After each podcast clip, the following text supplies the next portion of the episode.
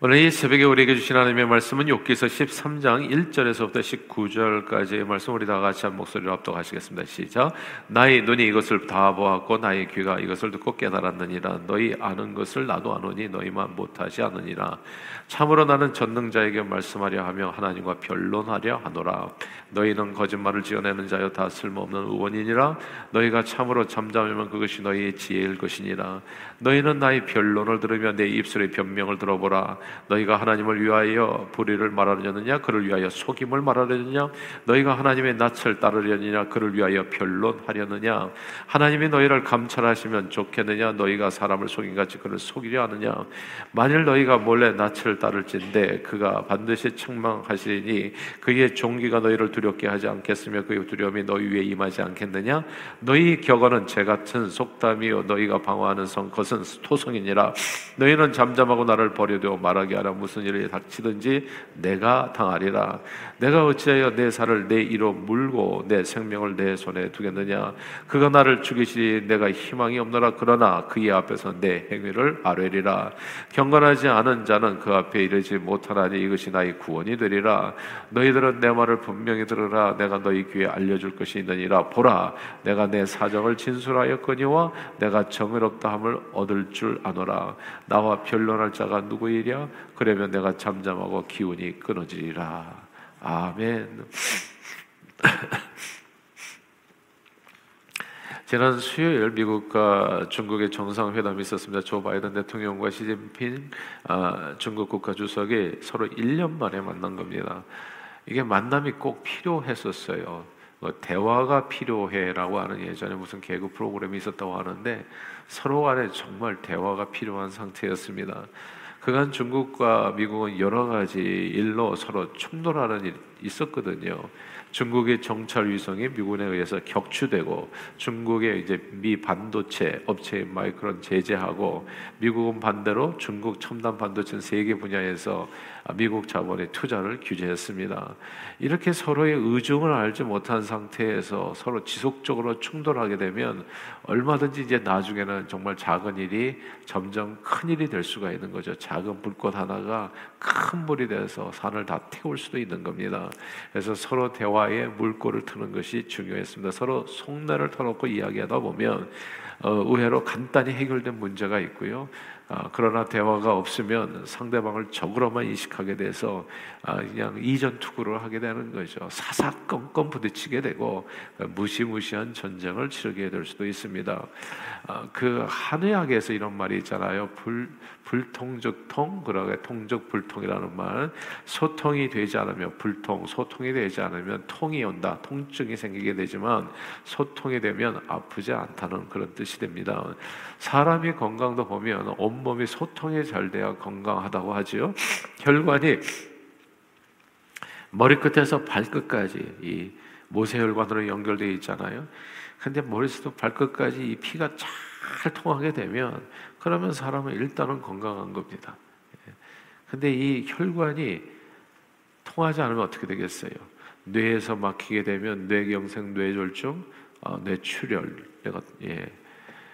그리고 심장에서 막히면 이 심장경색, 그 다음에 뭐 심장마비, 큰 병고를 치를 수 있는 겁니다. 입으로 먹는 음식이 소통이 잘 돼야 됩니다. 땀으로 배출되고 또 소변으로 또 이렇게 여러 가지 방법으로 이게 먹은 음식이 잘 소화가 돼가지고 이 소통이 돼야 되거든요. 통해야지. 예. 그러면 온몸이 건강해집니다. 근데 먹은 음식이 제대로 소화되지 못해서 이렇게 소통이 되지 않으면 몸이 전체적으로 무겁고 힘들고 어, 그리고 고통이 임하게 됩니다.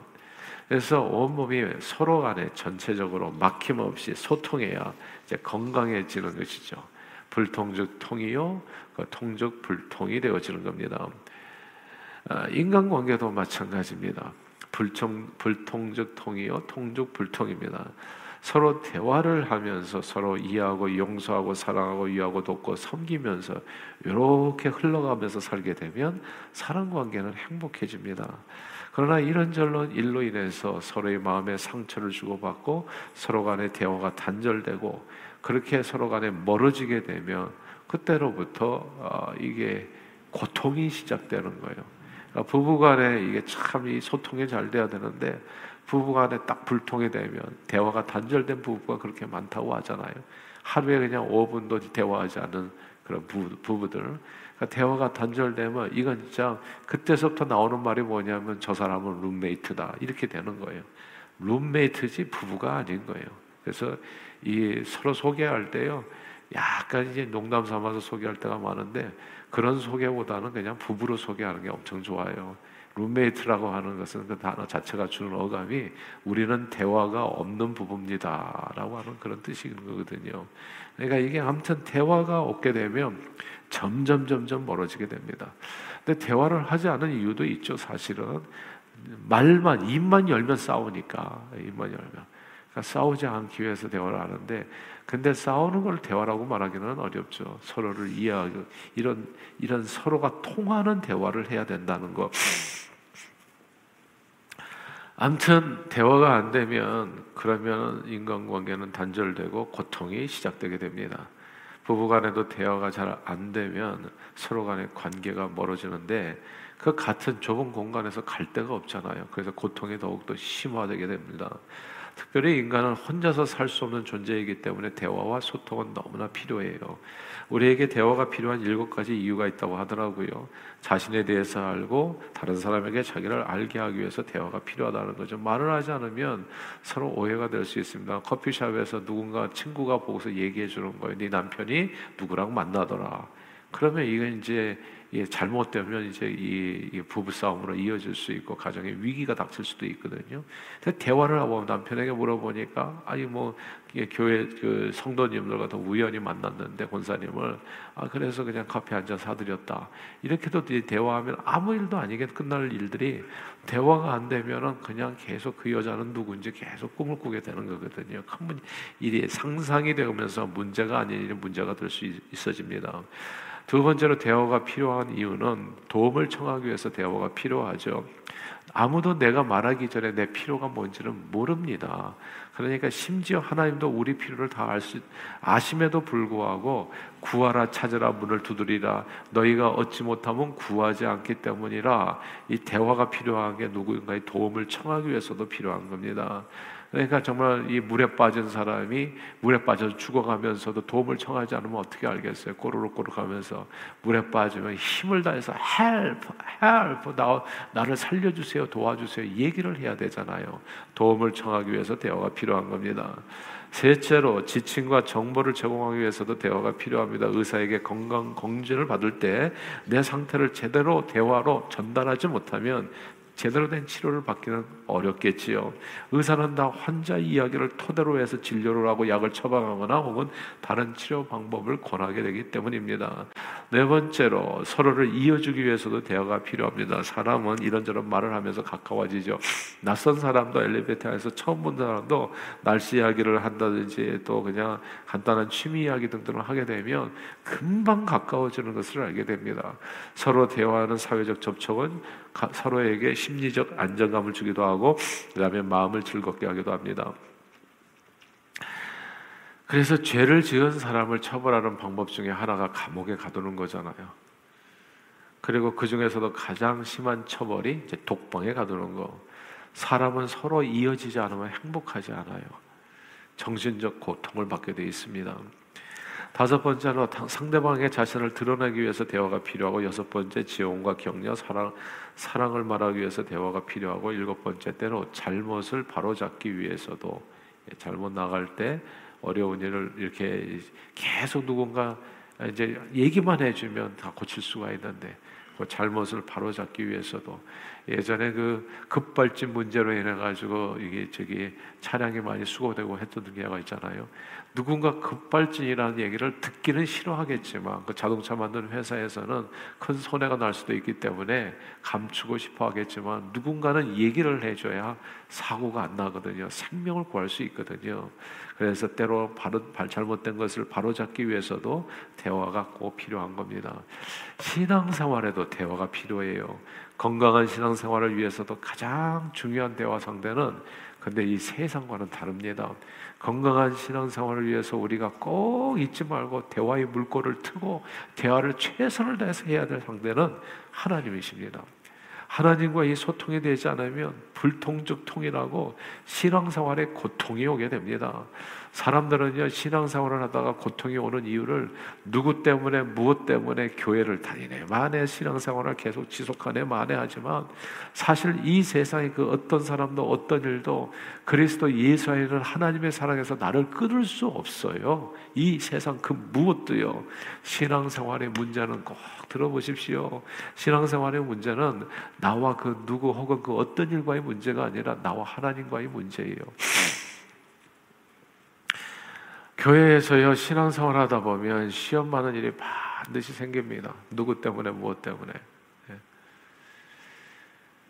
그런데 그게 그게 아니되니까요.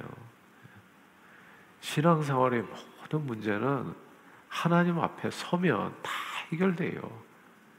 근데 사람들이 시험을 받으면 하나님 앞에 안 서더라고요. 그리고 하나님 앞에 안 서는 사람들, 하나님과 대화가 부족한 사람들이 시험을 받아요. 이게 중요하니까 다시 반복할게요.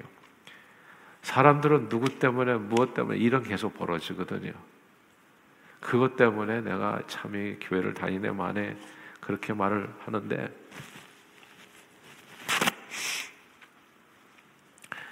누구 때문에 무엇 때문에라는 일이 생기는 까닭은 하나님 앞에 서지 않을 때 그런 일들이 생겨요. 한 시간 기도해서 안 되면 두 시간 기도하시면 돼요. 두 시간 기도해서 안 되면 세 시간 기도하면 됩니다. 아무도 그리스도 예수 안에 있는 하나님의 사랑에서 여러분을 끊지 못합니다. 근데 그게 왜 끊어졌냐? 그리스도의 사랑 안에 거하지 않을 때 끊어져요. 그게. 근데 그거를 엉뚱한 데서 푼단 말이죠. 신앙생활의 문제는 나와 그 누구 혹은 어떤 것이 아니라 나와 하나님 사이의 문제예요. 이 욥기서가 이 사실을 명백하게 이야기해 주는 게 욥기서예요. 욥의 문제는 사랑과의 문제가 아니에요. 그냥 잘 보세요. 이 강도들이 와서 훔쳐갔어요. 강도들이 문제인가요? 강도들이 문제냐고요.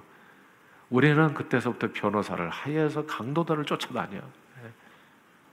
그리고 부부간에도 그냥 아내가 이래서 그냥 형제간에도 누구 때문에 무엇 때문에 내내 이렇게 쫓아다녀요. 강도 잡으러 도적 잡으러 나를 힘들게 한 그 친구들도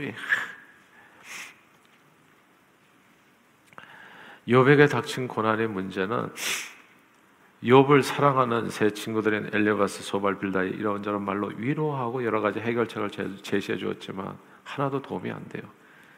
오늘 본문에서도 보듯이 오히려 저들의 권면이나 조언은 욥의 마음을 더욱 힘들게 하는 이야기들이 되었습니다. 왜냐하면 욥의 문제는 욥과 다른 사람과의 갈등에서 비롯된 것이 아니라 욥이 생각하기에는 하나님과의 관계에서 비롯된 것이기 때문입니다. 욥은 문제 해결의 그 실마리를 정확하게 붙들고 파악하고 있었어요. 그 내용이 오늘 본문 15절입니다. 15절 같이 한번 읽어볼까요? 15절 읽겠습니다. 시작. 그가 나를 죽이시리니 내가 희망이 없노라. 그러나 그의 앞에서 내 행위를 아뢰리라. 아멘. 여기서 그의 앞에서 내 행위를 아뢰리라. 이 구절을 주목해야 됩니다. 욥이 정말 의인이라고 한 것은 딴 게 아니에요. 욥이 의인인 까닭은 하나님 앞에서 지금까지 하나님의 은혜와 축복을 받고 살아왔던 이유는 이 한 구절 속에 다 들어 있어요. 욥은 문제가 생겼을 때 항상 누구 앞에 엎드렸냐 하면 그의 앞에서 그의 앞에서 내 행위를 아뢰리라. 사랑하는 여러분, 이 말씀을 오늘 꼭 마음에 새길 수 있게 되기를 바래요. 문제가 생기시거든 제일 먼저 주님 앞에 달려오시는 저 여러분들이 되시기를 주님 이름으로 축복합니다. 하나님 앞에 나오세요. 제일 먼저 사람을 만나서 예, 거기서 해결하려고 하다 보면 더욱더 큰 문제가 있어요. 더 문제가 더 커집니다. 제일 중요한 거는 생사화복의 주관자이신 하나님 앞에 무릎을 꿇는 거예요. 그분 앞에 나와서 이게 무슨 문제입니까? 이런 거예요. 회사에서도요 문제가 생겼을 때 가장 속도로 빨리 해결할 수 있는 방법은 그 회사 회장입니다. 그냥 실수를 하고 잘못을 해가지고 부장님한테 깨질 때 그냥 위에 있는 회장님, 사장님이 붙잡아 주면 그 끈은 끊어지지 않는 거예요. 다 해결되는 거예요. 인생의 최고봉에 계신 분이 하나님이에요. 내 모든 생사화복은 그분이 주장한다고요. 그러니까 그냥 그 아래에 있는 사람들 가지고 실변할 게 아니에요. 그냥 직접 회장님을 만나면 돼. 그리고 그 길이 우리에게 열려 있어요. 하나님께서 우리를 이처럼 사랑하사 독생자를 주시고 그를 믿고 영접하는 자에게 하나님의 자녀되는 권세를 주시고 언제든지 입을 열어서 그 하나님을 아바 아버지라고 부르며 간구할 수 있게 해주셨다고요. 직통으로 문제가 해결될 수 있는 길을 열어주셨다는 거죠. 욥은 그것을 알았다는 겁니다.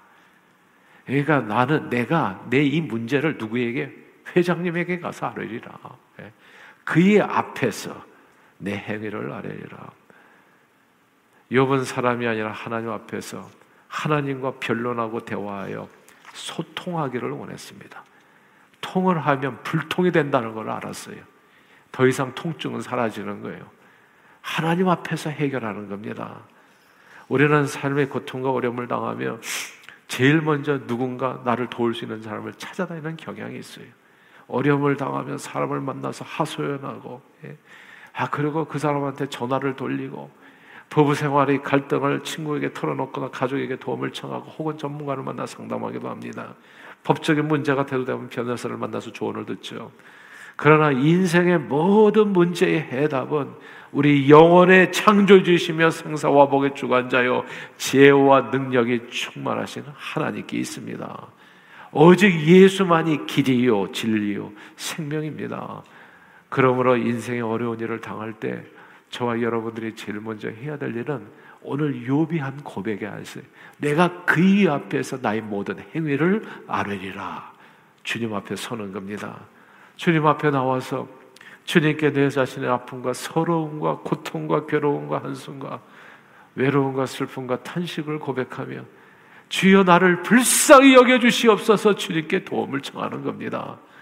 사람에게 이야기하면 이야기하지 않은 것보다는 조금은 나요. 조금은. 예. 근데 제가 보니까 이렇더라고요. 교회 시험 문제에 대해서 뭐 교회 밖에 있는 누군가하고 얘기하면 어떤 조언을 듣냐면 뭐하러 그렇게 고통도 받으면서 교회를 다니냐? 그만 다녀라. 이렇게 조언을 합니다. 사람하고 만나면. 그 생각이 엘리바스 빌다 소바라고 거기서 거기기 때문에 하나도 진정으로 내 삶에 도움이 되는 얘기를 못 들어요. 근데 우리는 하나님보다도 꼭 사람 앞에 나와서 예, 사람을 만나서 해결을 하려고 그래요.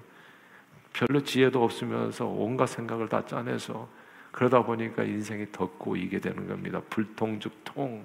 그래서 통증이 더 심해지는 거예요. 애당초부터 시험 받는 이유는 주님 앞에 와서 무릎 꿇지 않을 때 우리는 맨날 새벽마다 기도하잖아요. 시험에 들게 마옵시고 악에서 건져 구원해 주옵소서. 제가 보니까 인생을 사는 길은 주님 앞에 나와서 주님과 소통하는 거 그게 우리가 사는 길이에요. 혈관이 막힘없이 머리끝에서 발끝까지 막힘없이 돌아가야지 뇌경색이나 심장마비 안 걸려요. 하나님과 소통이 돼야지 그 신앙의 경색이나 신앙의 출혈이 안 생기는 거예요. 근데 이 하나님하고 막혀 있는 사람들이 그렇게 많은 거예요, 교회. 그러니까 제가 얘기하잖아요. 새벽에 오시라고 기도를 제발 시험 받지 말고 걸리지 말고 그냥 통죽 불통 불통죽 통이라고 그냥 하나님하고 통하지 않아서 생기는 그 온갖 문제를 엉뚱한 데서 해결하려고 하는 답답함 속에서 살아가지 말고 주님 앞에 나오셔서 강구하십시오. 복음서에 보면 예수를 만났던 모든 사람들이 자유함을 얻었습니다. 그 누구도 해결해 줄 수 없었던 소경의 눈을 뜨고 그 다음에 이 나병 환자들이 나왔고 안진뱅이가 일어서고 내 삶의 문제 아무도 해결 못 해주는데 주님하고 소통하니까 주님하고 대화하니까 주여 나를 불쌍히 여기서 얘기하니까 내 삶의 문제가 머리끝에서 발끝까지 다 통하는 걸로 모든 통증이 사라지더라. 그게 성경인 겁니다, 여러분. 오늘 이 욥의 이, 이 신앙의 자세를 저와 여러분들의 마음에 새기셔서 그의 앞에서 내 행위를 아뢰리라. 하나님 앞에서는 신앙으로 삶의 모든 통증의 문제를 해결하시고 주님을 영화롭게 하는 일에 존귀하게 쓰임 받는 저와 여러분들이 다 되시기를 주 이름으로 축원합니다. 기도하겠습니다. 하나님 아버지 오늘도 하나님 우리를 불러 주시고 통적 불통 불통적 통 누구하고 통해야 되는지를 알려 주심을 감사드립니다. 어려움을 당할 때마다 늘 주님 앞에 엎치게 도와주시고 예수 이름을 부르게 도와주시어서 그의 앞에서 내 해결을 아뢰리라. 결국 욥은 하나님 앞에서는 이 용기 있는 태도로 주님과 대화를 시도함으로 그래서 문제 해결을 받습니다. 아버지 하나님, 우리의 삶의 생사화복의 주관자이신 하나님 앞에 오늘도 무릎 꿇어 싸우니 주님과 진솔한 대화를 기도로 아뢰을 때 하나님 우리의 삶이 온전히 머리끝에서 발끝까지 소통이 되게 도와주시어서 오늘도 예수 이름으로 상쾌하고 유쾌하고 통쾌한 하루가 되도록 주여 우리 발걸음을 인도해 주시옵소서 예수 그리스도 이름으로 축복하며 기도하옵나이다. 아멘.